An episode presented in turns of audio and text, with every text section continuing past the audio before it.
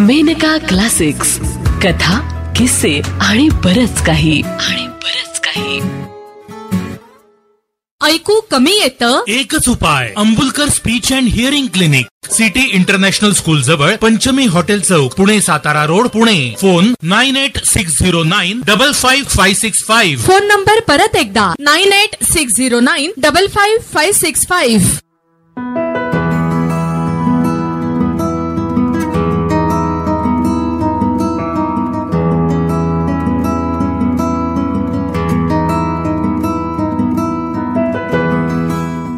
कथा पाखरू. लेखिका जया तारळेकर. वाचन अपर्णा जोग.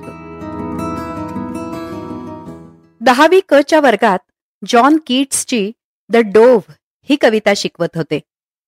कविता अतिशय दुःखार्थ होती आणि मी पण भावनेनं भारावून शिकवत होते. समोर बसलेल्या मुलींशी मी केव्हाच संवाद साधलेला होता. त्या माझ्याकडे एकटक पाहत होत्या माझे शब्द लक्षपूर्वक ऐकत होत्या. ते कबूतर अरण्यात एकाकी होतं. त्याचं एकाकीपण त्याचं दुःख पाहून किंवा न पाहून म्हणा कवीनं ते कबूतर आपल्या घरी आणलं. त्याच्यावर त्यानं जीवापाड प्रेम केलं माया केली. नाजूक एक पदरी रेशमी धाग्यानं त्यानं त्याला बांधलं. त्याला त्यानं निवडून निवडून वाटाणे खाऊ घातले. तरी देखील बिचारा तो पक्षी झुरून झुरून मेला. माझ्या एकाएकी लक्षात आलं की समोरच्या बाकावरची पाठारे माझं लक्ष वेधीत होती. तिनं दरवाजाकडे हात केला होता. मिस बाहेर गडी आलाय. मी काचेच्या दरवाजाकडे पाहिलं. पलीकडे बसप्पा गडी उभा होता. मी दरवाजा उघडला. तुम्हाला प्रिन्सिपॉल बाई बोलावत आहेत आत्ता? लगेच? होय. अर्जंट आहे म्हणे. मी दोन मिनिटात येते शांत बसा असं मुलींना सांगून वर्गाबाहेर पडले. एवढं तातडीचं काय काम असेल? या विचारात एका धाकधुकीतच मी ऑफिसात शिरले. प्रिन्सिपलबाईंच्या काचेरी टेबलासमोर शिक्षिका मिस जोगळेकर उभ्या होत्या. त्यांच्या बाजूला माझ्या दहावी अ या वर्गातली विमल वाडकर मान खाली घालून एखाद्या गुन्हेगारासारखी उभी होती. तिच्या शेजारी कुणी एक मध्यमवयीन गृहस्थ उभे होते. का बोलावलं होतं? अशी नम्र विचारणा मी करणार. इतक्यात प्रिन्सिपल बाईंचे शब्द कानावर पडले. मिस तेलंग ही वाडकर मुलगी तुमच्या वर्गातच आहे ना? हिची हजेरी कशी आहे? वाडकरकडे पाहात बाई मला विचारत होत्या. वाडकर विशेष घाबरलेली नव्हती पण तिची मान अजूनही खालीच होती. ती आपल्या पावलांकडे स्थिर नजरेने पाहत उभी होती. शी इज फेअरली रेग्युलर तुमचं हजेरीचं रजिस्टर आणा पाहू. स्टाफ रूममध्ये जाऊन मी रजिस्टर आणलं.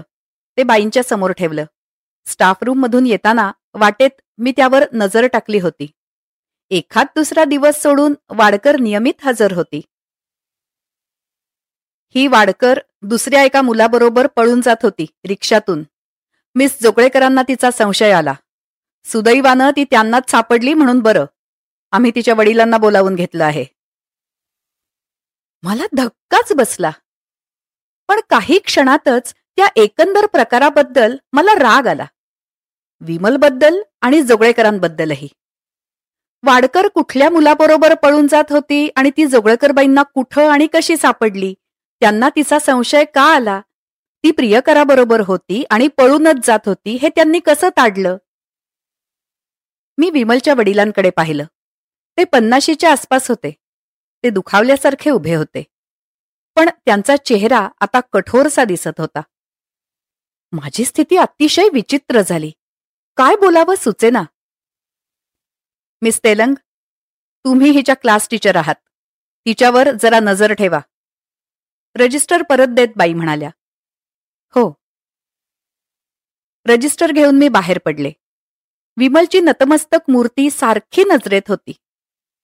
ती मुलगी बऱ्यापैकी होती. सहजासहजी पास होण्यासारखी शाळेत लक्षात येण्यासारखी. काही समस्या निर्माण करण्यासाठी ती गैरहजर राहत नसे. अर्थात मी स्वतःच हजेरी घेण्याबाबत कडक नव्हते. तिच्या वर्गावर पहिला तास असताना मी दक्षतेने हजेरी घेत असे. इतर दिवशी ते काम मी मॉनिट्रेसला सांगत असे. एखादी मुलगी दुपारी घरी गेली तरी देखील मी तिला संपूर्ण दिवस हजर मांडित असे. केवळ गैरहजेरीमुळे कुणाचं नुकसान होऊ नये कुणाचं वर्ष बुडू नये या सद्भावनेनं मी हजेरी घेण्याबाबत सैलच राही. पण विमल ती दुपारीच न सांगता शाळेतून निघून जात असेल काय? की शाळा सुटल्यानंतर? पण हे सगळं मला पूर्वीच कसं कळलं नाही? मला ही कुणकुण कशी लागली नाही? मला आता वर्गात शिकवणं कठीणच जाणार होतं. शिकवणं कदाचित जमणारच नव्हतं. किट्सचं ते दुःखी पाखरू पार उडून गेलं होतं. दुसऱ्या दिवशी सकाळी हजेरी घेत असताना संपूर्ण वर्गावर नजर टाकली. नेहमी अगदी शेवटच्या बाकावर बसणाऱ्या वाडकरला माझी नजर शोधत होती. वाडकर आलेली नव्हती. मी काहीच बोलले नाही. दोन तीन दिवस असेच निघून गेले. वाडकर अजूनही शाळेला आलेली नव्हती. पाचव्या दिवशीही तिची अनुपस्थिती पाहून मला राहावले नाही. या मुलीबद्दल मी सारखा विचार करीत होते. ती गैरहजर का राहत होती? काय घडलं असेल? तिचे आईवडील तिला त्रास देत असतील काय? तुझं शाळेला जाणं पुरे असं त्यांनी तिला निर्वाणीचं सांगितलं असेल काय? की तिलाच आता शाळा नको झाली होती. तिला इकडे येणं बाहेर तोंड दाखवणं लाजीरवाणं नामुष्कीचं वाटत असेल काय? असे एक ना दोन हजार प्रश्न मला सतावित होते. मी तिचा सारखा विचार करीत होते. या मुलीनं असा माझा मानसिक छळ मांडलेला होता. तिची चौकशी करायलाच हवी होती. हजेरी घेताना मी तिचं नाव मुद्दाम जोरात पुकारलं. विमल वाडकर. ऍबसेंट मिस कुणीतरी पार मागच्या बाकावरून उत्तरलं. ही वाडकर अशी का ऍबसेंट राहते अलीकडे? त्या आवाजाच्या दिशेनं नजर उठवीत मी विचारले. बाई तिला घरात कोंडून घातलंय. उभी राहता राहता साठेनं सांगितलं. तुला कसं कळलं ग? आम्ही त्यांच्या शेजारीच राहतो. आई म्हणत होती तिच्या वडिलांनी तिला कोंडून घातलंय. का कोंडून घातलंय असं काही मी विचारलं नाही. मुलींबद्दल मला काळजी आहे त्यांच्याबद्दल मला सहानुभूती वाटते. हे निदान दाखविण्यासाठी समोर बसलेल्या मुलींना खोटा दिलासा देण्यासाठी मी वाडकरची चौकशी करायला हवी होती. पण मी गप्पच राहिले. काही विचारावंसं वाटत नव्हतं काही बोलावंसं वाटत नव्हतं. आणखी आठ दिवस लोटले. तरीही वाडकर शाळेला आलेली नव्हती. आता काहीतरी करायला हवं होतं. वाडकरच्या घरी जाऊन यायला हरकत नव्हती. निदान प्रिन्सिपल बाईंना तरी भेटायला हवं होतं. बाईंना भेटायचं काम मी उद्यावर ढकललं. याआधी वाडकरला घरीच भेटायची सुप्त इच्छा उरात होती. दुसऱ्या दिवशी सकाळी शाळेच्या प्रवेशदारातून आत शिरले. साठे माझ्याकडे धावत येत असलेली मला दिसली.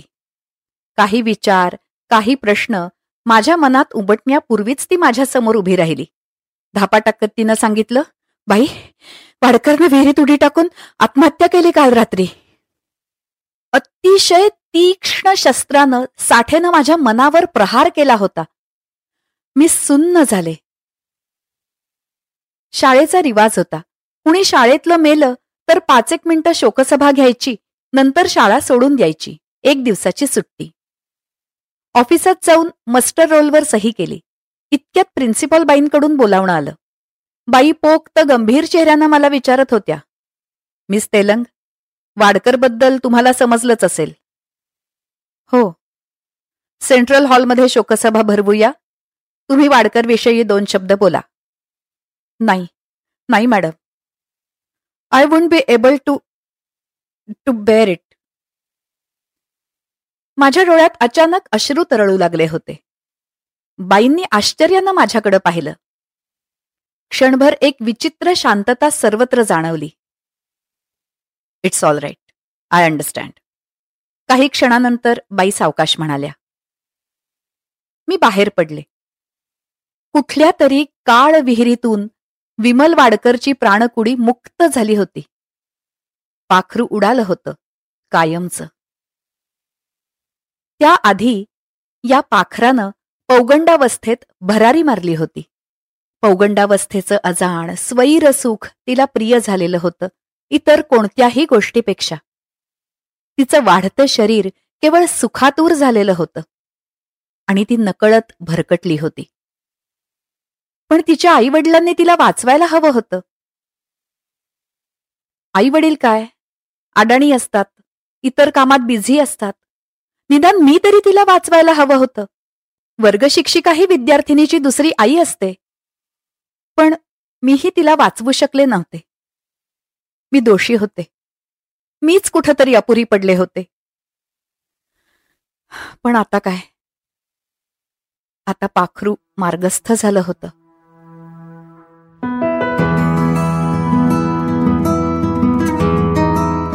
आता आपण ऐकली लेखिका जया तारळेकर यांची मन हेलावून टाकणारी कथा पाखरू. ही कथा माहेर मासिकाच्या मे एकोणीसशे एकोणऐंशीच्या अंकात प्रसिद्ध झाली होती.